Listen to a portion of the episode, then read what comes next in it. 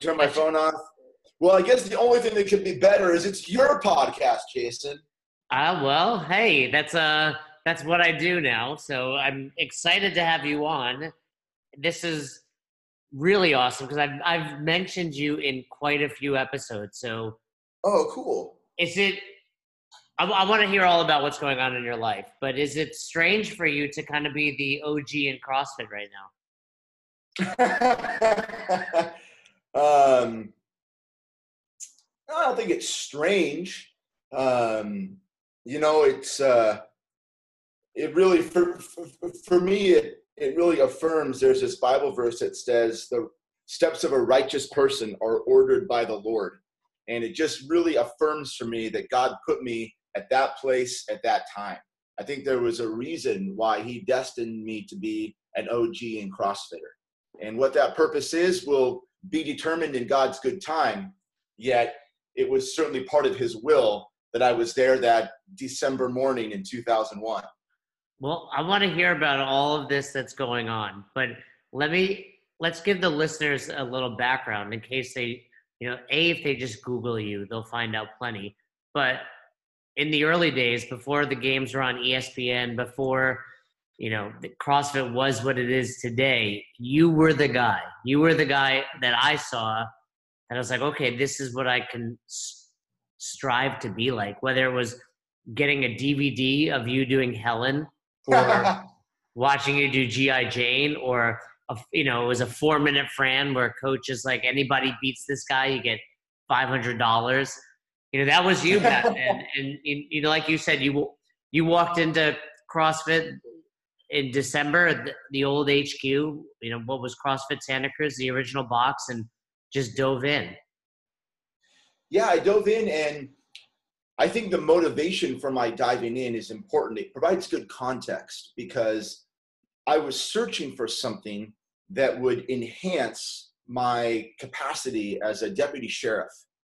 Not only enhance my capacity, yet save my life because just a few months before finding CrossFit, I had a fight in which the assailant was trying to take my life. And it felt like I was fighting two assailants. There was the physical suspect, the other assailant was myself. I was fighting myself.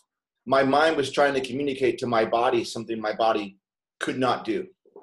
So I was searching for some type of fitness program or some means by which I could recreate the sensation that I had on the street because I knew it would only be a matter of time before something like that happened again. So I was trying on my own to devise workout methods that could recreate that feeling of sheer exhaustion. And nothing I was able to do on my own got me even remotely close.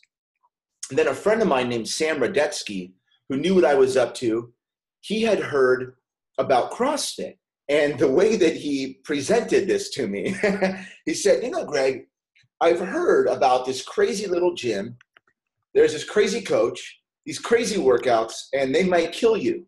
and here's the phone number. and I thought to myself, well, that's what I've been looking for. so I called the phone number 464 2520. I still know it to this day. It had that much of an impact on me. Well, hopefully you're not giving out Coach's phone number right now. But no, yeah. it's not his personal number any longer. That was the number that rang landline into the world's first CrossFit gym. What's really remarkable is that that rang into the gym. Coach answered the phone, and I introduced myself and asked if I could come work out. He said, "Absolutely, Be here tomorrow morning at 6 a.m." I showed up, and I've never looked back since. And I, and I think I've heard you tell this story before. That was the first time when you showed up where coach says you're going to go against him. Yeah. Yeah, that's something I talk about often because whether we realize it or not, we we get fairly indoctrinated into the CrossFit culture rather quickly. Yet this is a radical concept, at least it was for me, because I'd been exercising with people for many, many years prior to that particular workout. Yet, what coach said, one word changes everything. It's not that I'm going to work out with Mike Weaver, I'm going to work out against Mike Weaver. And that is what lends itself to the inherent community of CrossFit, but of course also the intensity of CrossFit. Is I really wanted to win that workout because I was equating that workout in my mind with this is officer survival training and I have to win this workout. Anything less than winning the workout is equatable to losing a fight on the street, which for a law enforcement officer, that means you're not going home. Did you win that workout? No, I got crushed. so did did you ever have to fight in an assailant again where all of your CrossFit training helped you? Yeah, I mean, you know, I'm approaching. I'm still a law enforcement officer. I'm approaching 20 years as an officer.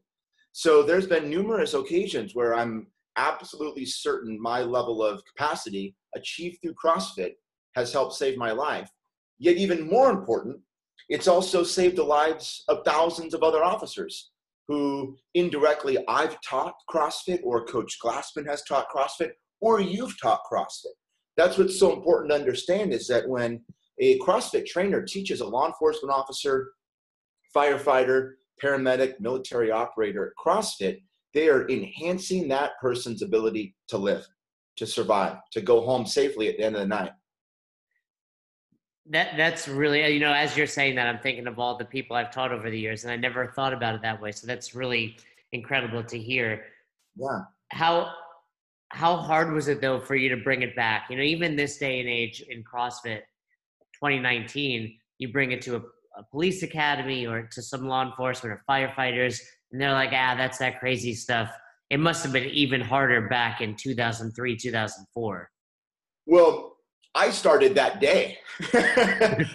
that workout was at 6 a.m. I was working swing shift. So at 2 o'clock, I was in roll call telling all these senior deputies, hey guys, let me tell you about my workout this morning. and they, they didn't want to hear about my workout that morning. They could care less.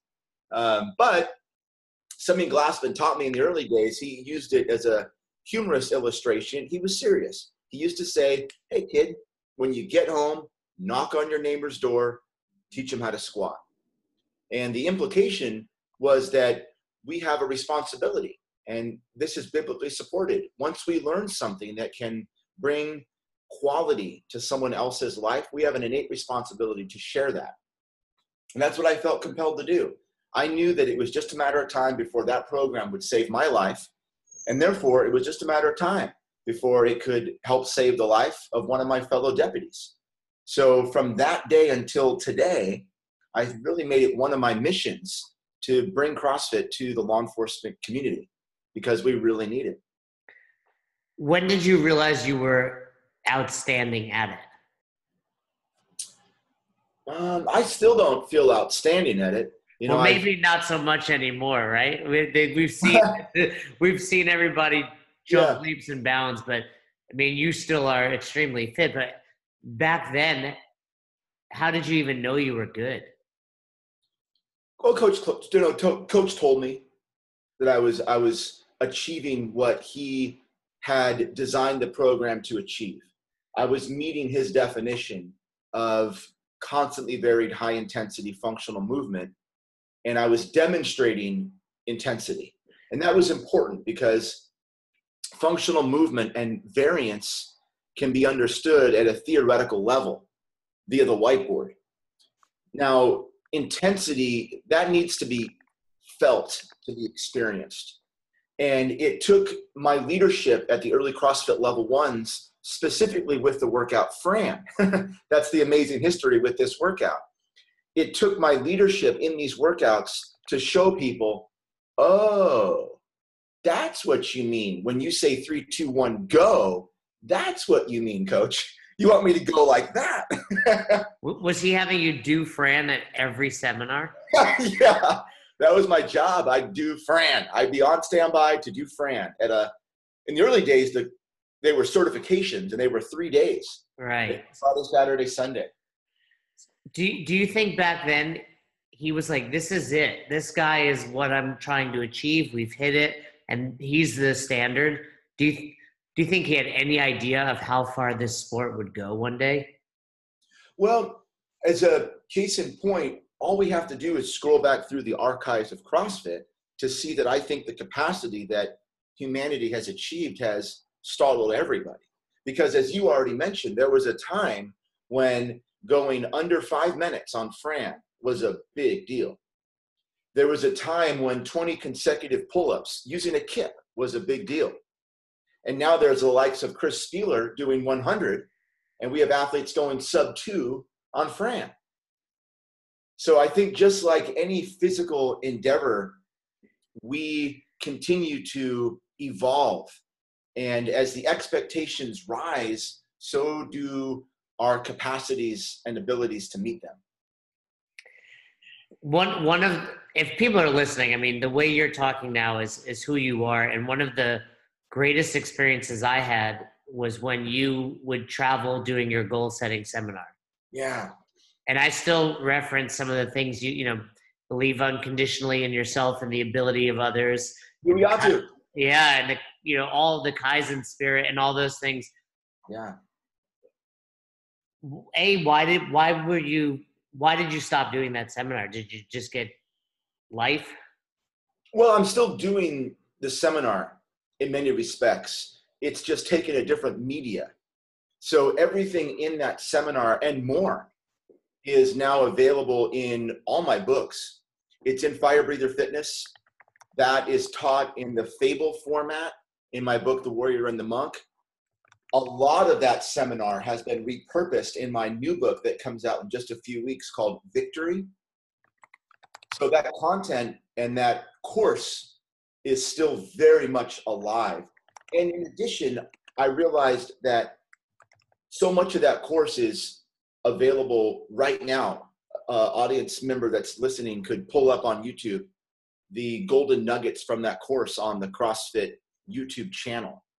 So, because it was available on that particular media, I started to pursue other avenues of teaching as well as recalibrating some of the material for my faith background.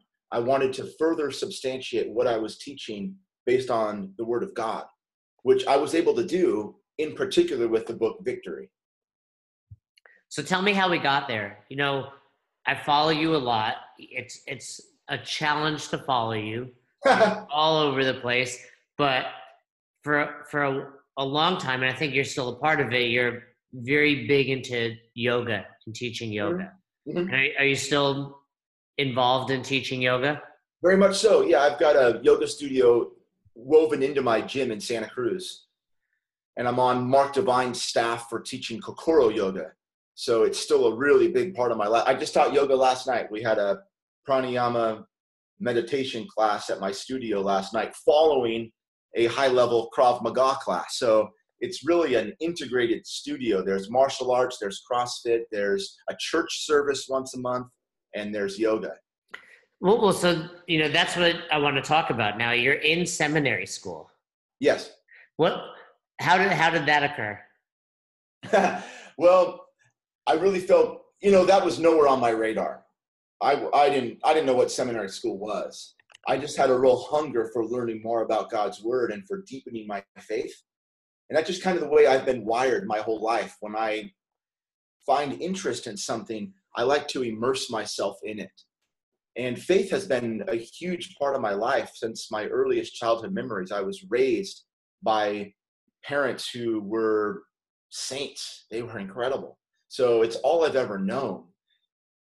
I just wanted to substantiate my knowledge and to achieve a level of credibility where if God further called me into ministry, I would have the equivalent of the credentials that I have to teach CrossFit. What so what credentials do you need in that? What what's the end goal? When I hear when someone that doesn't know anymore about seminary school, I assume you're becoming a priest. Well, there is a education path in Catholicism for priesthood. For the Christian faith, seminary would allow you to be a pastor, a reverend, uh, missionary, in my case, a chaplain. I have a big heart for bringing spirituality and faith into the law enforcement community. In my department in Santa Cruz, I serve both as a deputy and as a chaplain. So I have a dual role, dual responsibility. So, seminary in my case is a course of study that would culminate with a Master's of Divinity, which is the pinnacle academic achievement in the United States, short of a doctorate degree in theology. And and from there, when you're done with your law enforcement career, is that what you'll be pursuing? This is an interesting season in my life where you and I know each other from the goal setting course. Yes. Where I was all about having very refined goals. And in other words, influencing our will onto the universe. Now, I still subscribe to that methodology and it works. However, the Bible proposes a different approach to achieving goals. The question the Bible proposes is rather than imposing our will, how about we align with God's will for us? In other words, we can step into a current with God, and the current can allow us to arrive at a potential destination that's far superior to anything that we had ever imagined for ourselves. So it's the person that was all about setting goals is now saying, hey, you have to sometimes go with the flow. Well, remember though, the flow that I'm going with is God's flow. God's flow. There's a direction, there's a path, there's a purpose. And here's a really great example of this. The principle we're working with is walking by faith, not by sight. What I taught in the goal setting course was in your goal setting, utilize a micro goal, a daily goal, to allow you to have some degree of walking by sight. Because there's nothing better than the felt experience of tangibly achieving a goal. It provides greater motivation to set and achieve loftier, higher goals. Yet, what we see in Scripture is walk by faith, not by sight. And one of the first examples of this is when God called Abraham, the father of faith in many respects, out of the land that he was in to go to the promised land. He said, Go to the land I will show you. And Abraham just started walking in a general direction. he didn't have a roadmap, there was no micro goal. He just walked as far as he could in one day.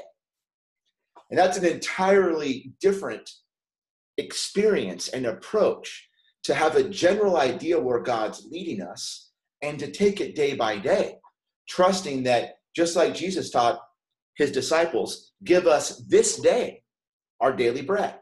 So I'm trusting that God will give me this day, and in this day, He'll reveal to me just as much as I need to know to make it through this day. And the same thing will happen tomorrow. And I've been up to that now, which is a new approach for me. I've been up to that for approximately two and a half years. And it's a remarkable way to navigate life, especially considering that in many respects I was an expert in the other approach in the goal setting approach. I had a course that I taught, I had a book that elaborated on those principles, and based on the testimonies of thousands of people, those principles do work. And we can still use those principles. They're still very applicable. They can come into alignment with God's will for us, yet we're taking direction from a higher authority. I'm recognizing that I'm receiving inspiration and direction from God to move in a general direction. Then I use the action steps that I have in goal setting to maintain that course of direction or that path, so to speak, or that azimuth. Was there a moment that occurred to you or that happened where you decided to make, not that it's a change, but a shift in your direction and go back into school? That was mainly seminary. That's a long answer to your question what's up with seminary? I don't know. I just felt so called into seminary. I always knew I wanted to go back into school. My dad was a chiropractor, so I had entertained thoughts of chiropractic school. Also, with so many years in law enforcement, I entertained thoughts of going to law school, then being a district attorney and a judge. Yet I just couldn't shake this feeling of being called into a school of divinity or a seminary just couldn't shake it. So I, little by little, started meeting people that had been through seminary and reading on seminary and auditing classes. And it was amazing the potential that I felt this course of study would have for my life and where I was. I just felt it was exactly what I needed. Now, what comes at the end, I don't know. It's it's a much different experience. In any other course of study, I knew exactly what came at the end.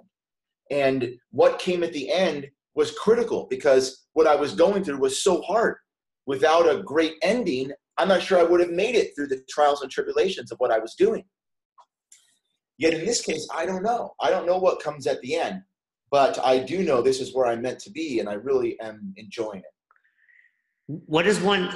You know, the, uh, we've contacted each other a couple times in setting this up, and you're studying. What do you What do you study when you're in seminary school? Do you read the Bible? Or are there other things that you're that you're learning as well? Yeah, mainly it's the Bible. You know, it's a predominantly Bible-based course with biblical commentary on the particular text that we're studying. So I'm really fascinated by the theology, by applying God's word to our life. How can the word of God be applicable every single day? And every day at my gym, when I teach a class, in addition to briefing the workout, I'll brief what I call the daily whiteboard message. And I'm trying to share these biblical principles that have resounding implication. And for example, here's what I'm teaching today at my gym. In the letter to the Romans, the Apostle Paul wrote that we can be transformed, utterly transformed by a renewing of our mind. Now, the challenge that we have is very often this is how we propose this verse in our life. I will be transformed by a renewing of my bank account. I will be transformed when I get my 20 pull ups. I'll be transformed when I get the new job. I get the new car. I marry the girl of my dreams. Then I'll be transformed by a renewing of something temporal in the world.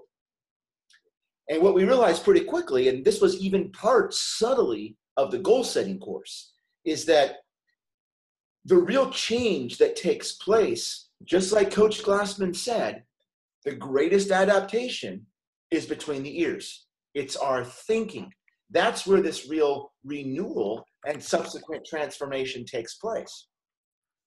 So, what I try to do is substantiate or base, or another word for this in seminary is proof text, a proposition on the Word of God.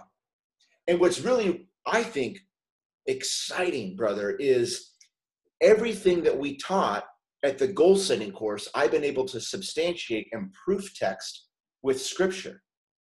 So it's pretty amazing that through a series of events, I was on the road traveling all over the world. I taught over 100 CrossFit goal setting courses.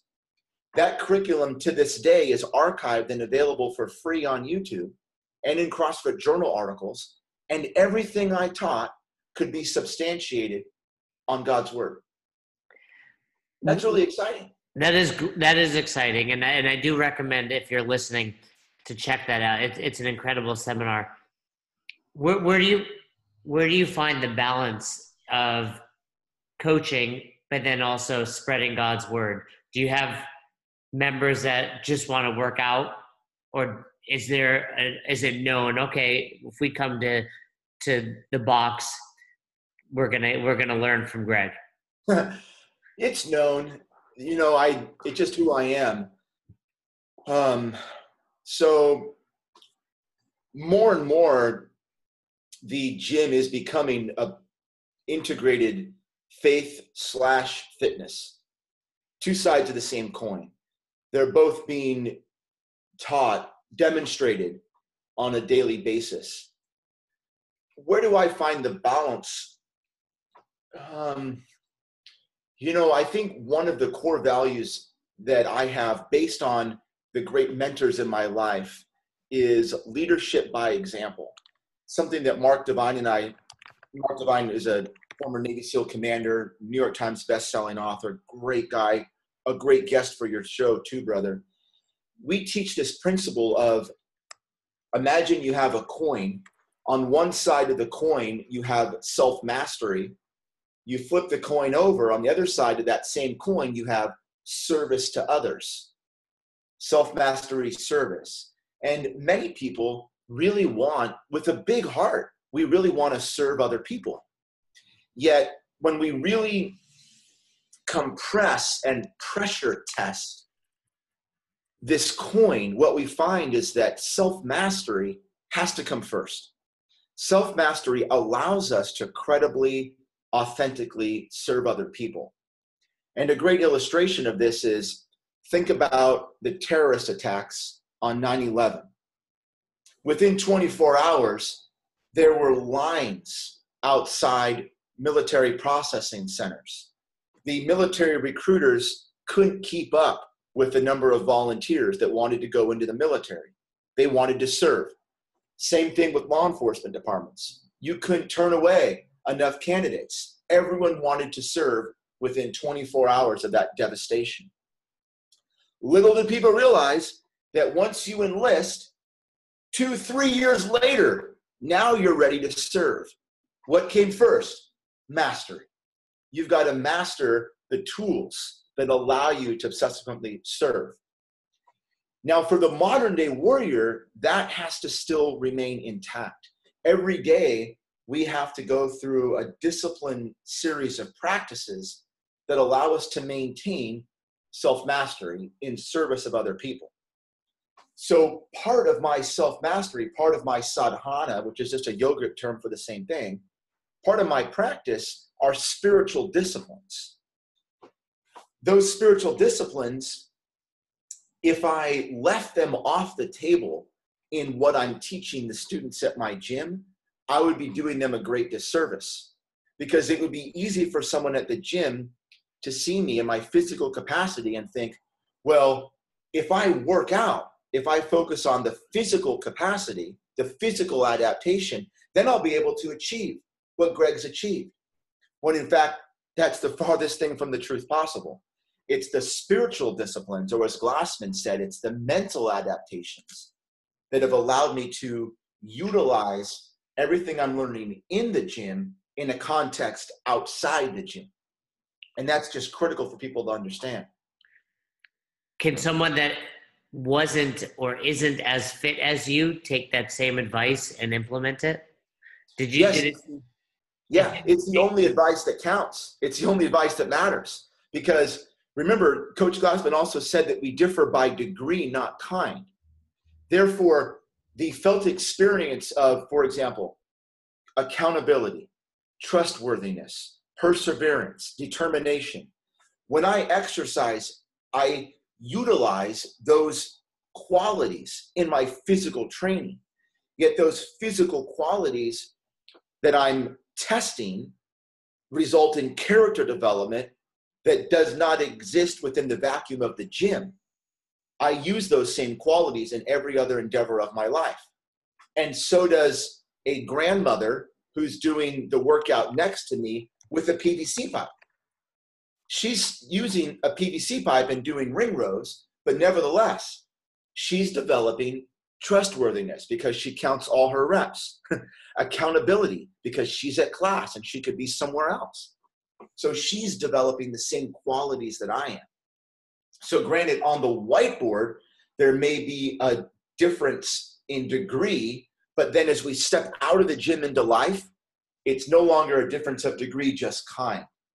I'm doing different things, she's doing different things, but nevertheless, we're using those same qualities. I love it. The message that you're spreading is is really awesome. It gets me excited. Just I think you're well aware that that's what you do so well. As you get as soon as we get on this call, it's exciting. You're there. You're present. And in this day and age, it's very rare to have someone that's as present and genuine as you are. Uh, two things that I wanted to ask you before we got off what was the craziest workout Coach Glassman ever programmed for you? Whew. Wow, there's been some doozies. you know, there was there was one that even Coach Glassman realized he made a horrible error. there was a workout that I did with a gentleman, Lloyd Lewis was his name, amazing athlete. This guy had one arm pull ups, strict one arm pull ups, right arm, left arm. Tremendous athlete. He's accessible via the archive feature on the website. Someone could look into Lloyd Lewis, remarkable athlete. The workout involved 65 pound barbell, if I recall correctly, lunges, walking lunges, thrusters, and push press. I believe those were the modalities around a 400 meter track. The progression forward was via the walking lunge, and it may have been alternating four walking lunges. You stop, you perform your thruster, then your push press. What Glassman realized very soon is this would take hours. The distance that you were able to accumulate with the repetition scheme and the walking lunge was just horrendous. And he was concerned about the well being and the safety of Lloyd and I and tried to call the workout off. Yet Lloyd and I had that mindset. Lloyd was a martial artist, I was a deputy sheriff. We had this mindset that we're in this. This is a battle. We're battling each other, we're battling our will, we're battling the workout, and we kept going. and that was doozy. And I think what's so funny about that one is even Glassman knew, oopsie, this might have been a mistake. You know, I've heard that story and I've actually used it in the programming lecture recently where I say, oh. you know, hey, it's only a mistake if you let it go. But clearly, he, he let it go, but I don't think it was ever programmed on CrossFit.com. Yeah. And he didn't want it to go. He realized the mistake, tried to stop it, but that was like trying to stop two racehorses once they're released from the gates. We were going. the, the other thing I wanted to talk to you about is it's it was well known back in the day, but I've used you as an example multiple times for people training for long distance running. Yeah. You were training for a 100 mile race by only doing CrossFit.com. Yeah, that's archived on an article and video in the CrossFit Journal called Training Two Miles to Run 100. Yeah, when I accepted the challenge, I believe in the few weeks that remained, the only running workout I did was Helen, which is three rounds of 400 meter run with kettlebell swing and pull up. Now, granted, on that particular attempt at 100, I think I went 84 miles. I didn't make the 100 with a 24 hour time cap. A few years later, I tried again. Again, no sport specific training. This was a fundraiser that we did for one of my athletes that had been hit by a drunk driver. We did a 24 hour run where every mile you ran was equal to $1 in donation proceeds to Nicole. I made it 90 miles on that attempt. Yet, just recently, I ran a law enforcement relay race that was designed for four officers. Each team member on a team of four would run a 5K twice. Yet, our county has lost three officers so I ran it in honor of the three fallen. I ran it by myself, eight 5Ks. So I do these types of things all the time on just pure CrossFit training. And I've done similar things with swims. Um, Mark Divine and I and a few other athletes, we broke the Guinness Book of World Records with most burpees performed in 24 hours. I did around 9,000 burpees. In 24 hours? 24 hours. Yeah, our team did over 32,000 to How? raise awareness for veterans. Our goal was 22,000, yet we achieved that goal with about 10 hours left in our 24 hour attempt. How sore were you from that? Two days later, I was back in the gym training. I did, well, another example, over the weekend, I did five rounds of Murph. I took Sunday off and Monday I did 10 rounds of Cindy. So we achieve a certain level of what Glassman described as a ready state. We, you say five rounds of Murph. You did Murph five times. So five you ran 10 miles plus five rounds of 100, 200, 300. Yeah. And how long? The average time was well, round one and round five, I wore my weight vest. That took me about 25 minutes. And then rounds two, three, four, the middle rounds were no weight vest. Those were a little bit longer. I was using a strict pull up to protect my hands, around 35 minutes or so. So you did three rounds of strict pull up Murph in the middle. Yeah. It, this was in a, in a row or over the course of the day? Over the course of Friday and then Saturday morning of just a couple days ago. This is just for fun. Yeah. Are, are you crazy? like, is that what is it about you that allows like that challenges you to do this? It's it's so impressive.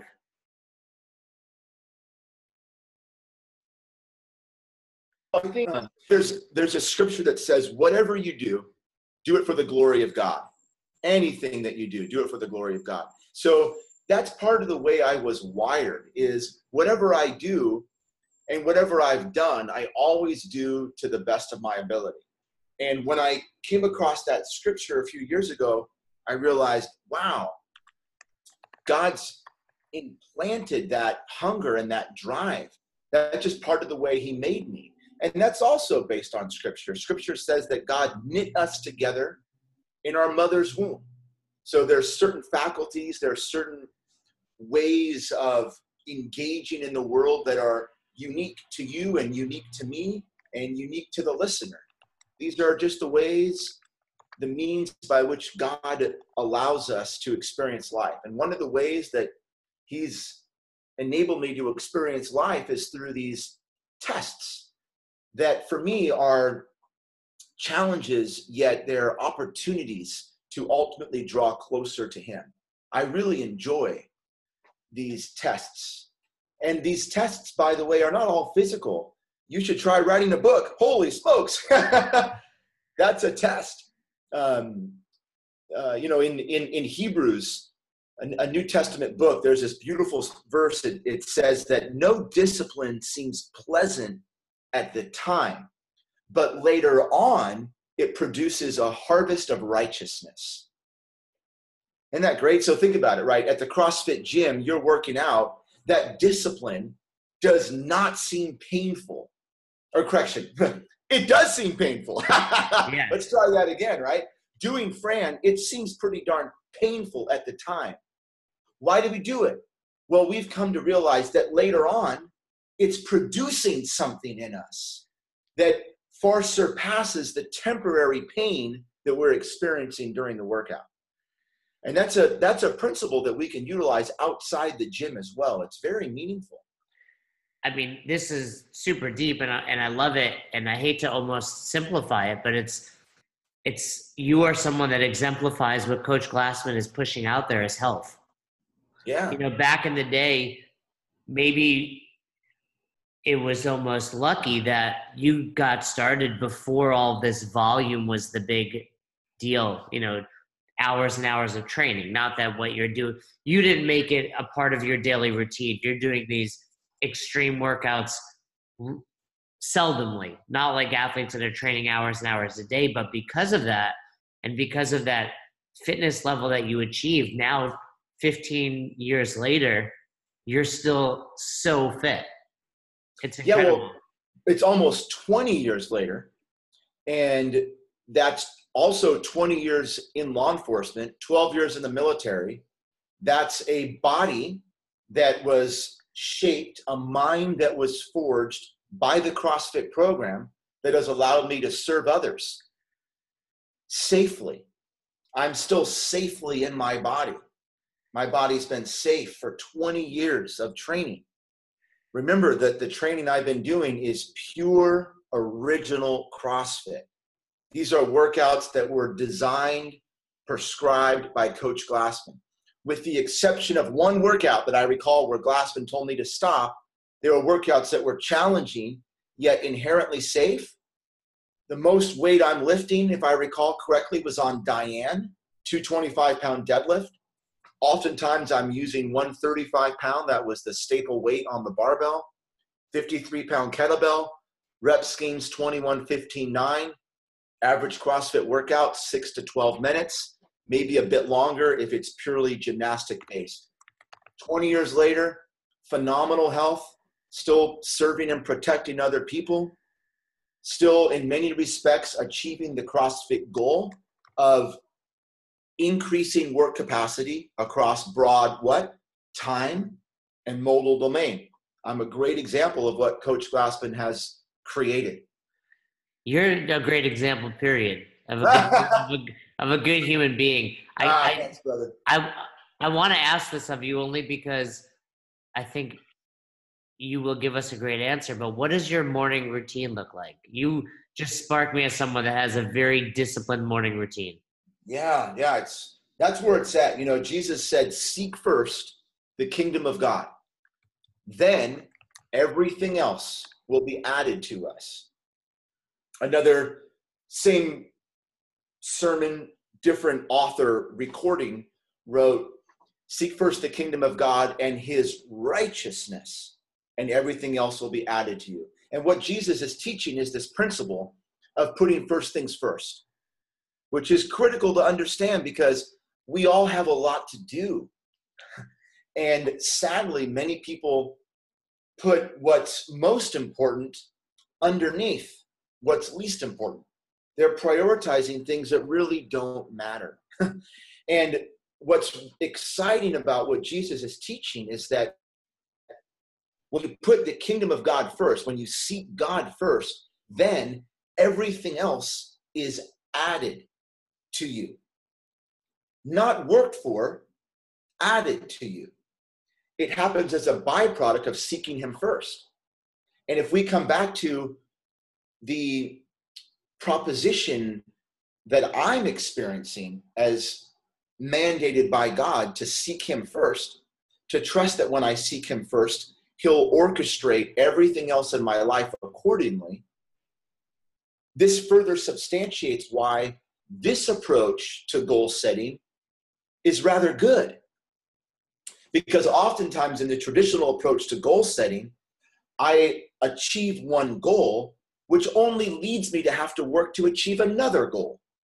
Yet imagine if there was a master goal that, if achieved and if sought after, every other goal could subsequently come into alignment. That's what Jesus is proposing.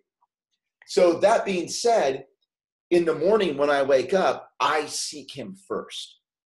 And the way I do that is with studying the Bible, meditating, and a beautiful practice that I call first words. First words simply means that we understand there's a sequencing of events. The sequence of events, whether we're aware of it or not, begins in the mind. We think something or we have thought something that leads us to speaking something. What we speak about, we act on or we act about. Now, what we're acting about becomes habit in our life, ultimately shaping our character, very soon our destiny.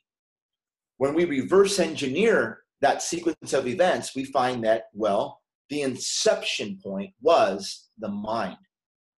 So, this practice of first words disciplines me to be aware of what I'm saying, which necessitates my discipline to be aware of what I'm thinking. What I do is I repeat in my mind a verse from scripture, then I'll speak that as my first word, which further ensures that I am in fact seeking God first, both with my voice, with my eyes, with my ears, with my mind. It's a really powerful practice. I've been doing that for several years now with just resounding results. It's become such a big part of my life. That's a fundamental principle of what I teach. It's in all my books, it's in Fire Breather Fitness.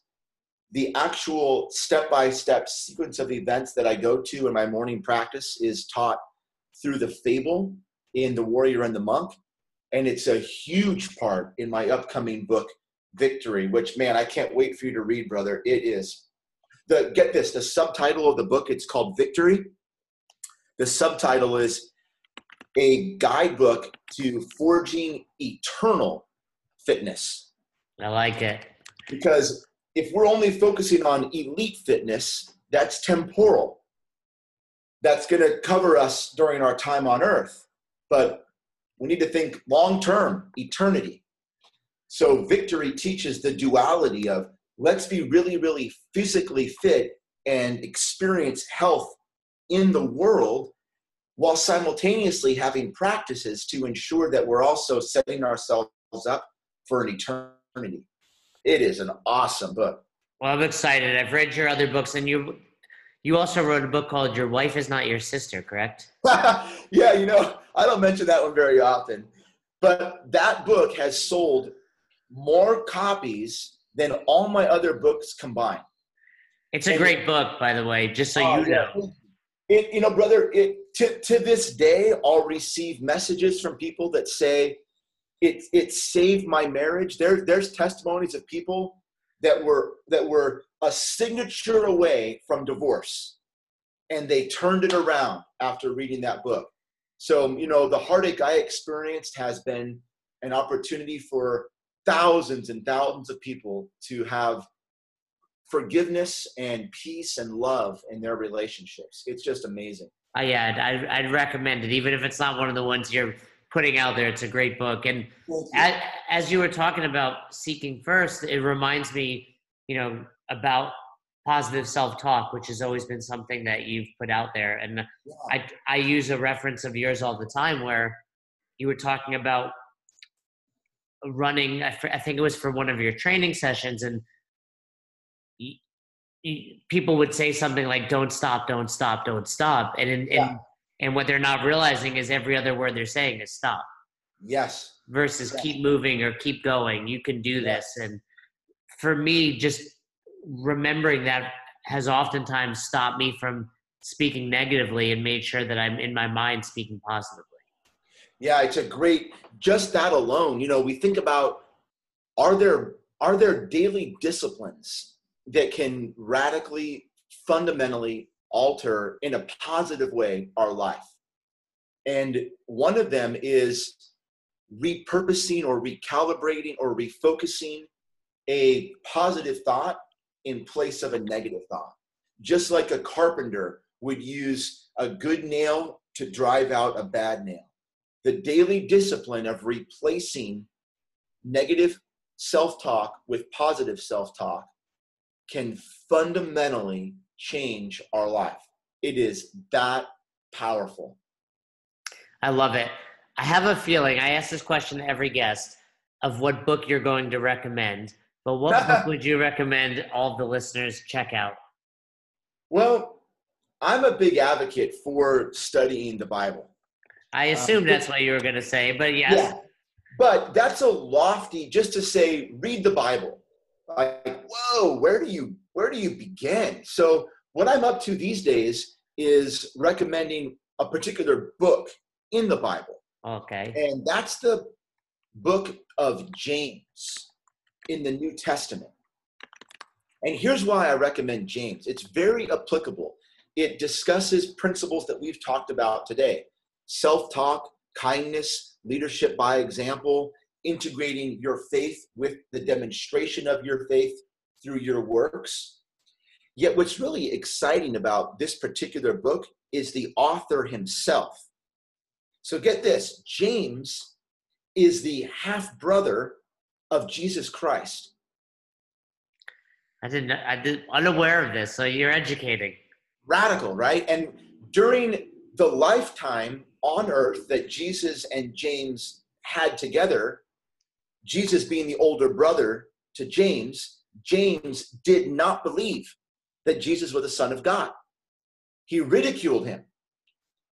Yet here he is, years later, a faithful apostle who's martyred, he's killed in faith of Jesus Christ. He writes this letter in faith of Jesus Christ, his half brother. What changed? Well, what happens is after the resurrection, after Jesus was crucified, resurrected from the dead, Jesus met with James. And when James saw his brother resurrected, he came to faith. He believed, yes, you are the Son of God. And it changed his life. So, so for people that, Yeah, for people that are either already deeply immersed in scripture, it's a wonderful book. Yet for people that are skeptical or have doubt, who better to read than James, who doubted for 33 years of Jesus' life on earth? He doubted too. And there's something so relatable about reading his book, his letter, because oftentimes I think we all question our faith. From time to time, we all question our faith. And this book is really reaffirming our faith from a very relatable author. It's just wonderful. Well, I appreciate that. I'll definitely check it out, although you threw in a little bit of a spoiler in there. Um, we'll still read it.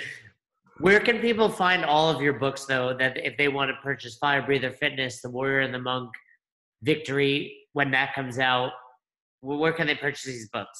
They're all on Amazon. Victory's out now. The Kindle oh. version is available for pre sale.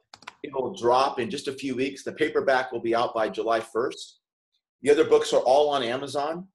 So that's a good place to go for my books. To contact me, they're welcome to go to my website, gregoryamundson.com. That's a great landing place. My books are there, my podcast, my mentorship coaching programs are all locatable there, as well as links to the other projects that I have going on. Yeah, we can find out all about you. What's any big endeavors as far as fitness goes? I mean, coming off of five rounds of Murph, anything happening in the near future? Well, something I'm really excited about is I'm the new section chair on physical fitness for the National Tactical Officer Association. So that's a really um, just an amazing group of, of men and women um, that are part of the NTOA. And the NTOA, by bringing me on as the expert on physical fitness, is indirectly aligning with CrossFit. So this coming Saturday, June 1st, I'm meeting at NTOA headquarters with a hand-picked group of experts who are officers and also people that I see as leaders in CrossFit in law enforcement. We're all meeting with the purpose of creating benchmark workouts for law enforcement for both patrol and SWAT a nationwide standard on physical fitness for law enforcement. So it's never been done before. There's not a nationwide agreeable standard on what equates to a ready state of physical fitness for law enforcement. Yet it needs to be done, it has to be achieved. It's important for our nation to come to terms on what equates to sustainable physical fitness for law enforcement officer? What's the bottom line level of capacity needs to ensure of the mission and the safety of their public and the life of their fellow officers? So it's a lofty goal that we're meeting for, and I believe it's something that can be achieved. So I'm I'm really excited about this. That's really cool because you know a lot of people hear that and they think of the standard one and a half mile run or two minutes of sit ups and push ups and be it for the military or for law enforcement, while there's certainly correlates to fitness, it's probably not the best test we could be using. So that's really cool that you're doing that, and it's going to be standardized across the country.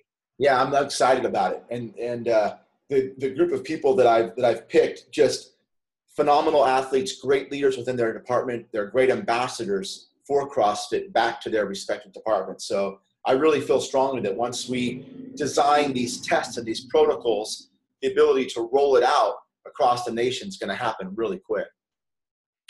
Well, selfishly, I'm very excited that we just chatted because you cannot help but be motivated after spending some time with you. So, thank you for your time. Thanks for all you've done for the community and everything else you've done. It's it's hard to put it into words, but You've been a tremendous influence for me from day one in CrossFit, watching you do. I was talking to somebody about you, watching you do GI Jane, and you switched your grip on those on those pull-ups. we were like, "That's a game changer. We can change our grip. That makes it so much easier." Um, or watching you do the old school frog kip and trying Yeah. to mimic it. Um, Yeah. so it's been really awesome, you know. So I, I really appreciate your time. Thanks for all you do, and I will definitely be checking out your new book, Victory. Thank you for having me on the show, and thanks for your flexibility with my crazy schedule. I appreciate it. It's worth it. Thanks a lot. Have a great rest of the day. God bless you. Thank you, Jason. Thanks again for listening to Best Hour of Their Day. We hope you enjoyed this episode. And if you did, one more time, please leave us a review on Apple Podcast and send us any feedback you have to at Best Hour of Their Day on Instagram and Best Hour of Their Day at gmail.com if you want to shoot us an email. We appreciate you. Thanks again. Have a great rest of your day.